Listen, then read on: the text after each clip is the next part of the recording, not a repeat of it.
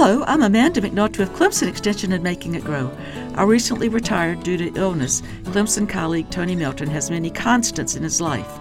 For one, he has never stopped being the humble fellow from McBee, South Carolina, who started picking cotton when he was three years old and had an outhouse 152 steps from his family's home. The other constant is his unquenchable thirst for knowledge. He told me he once dreamed of a fountain flowing not over rocks but books, as books for him represent the fountain of knowledge. Although certainly not one of these young people who grew up with computers from birth, Tony has mastered the technolo- technological world as well. He always wanted to use every resource to help his clients, be he a farmer growing thousands of acres of greens or a small one person you pick operation.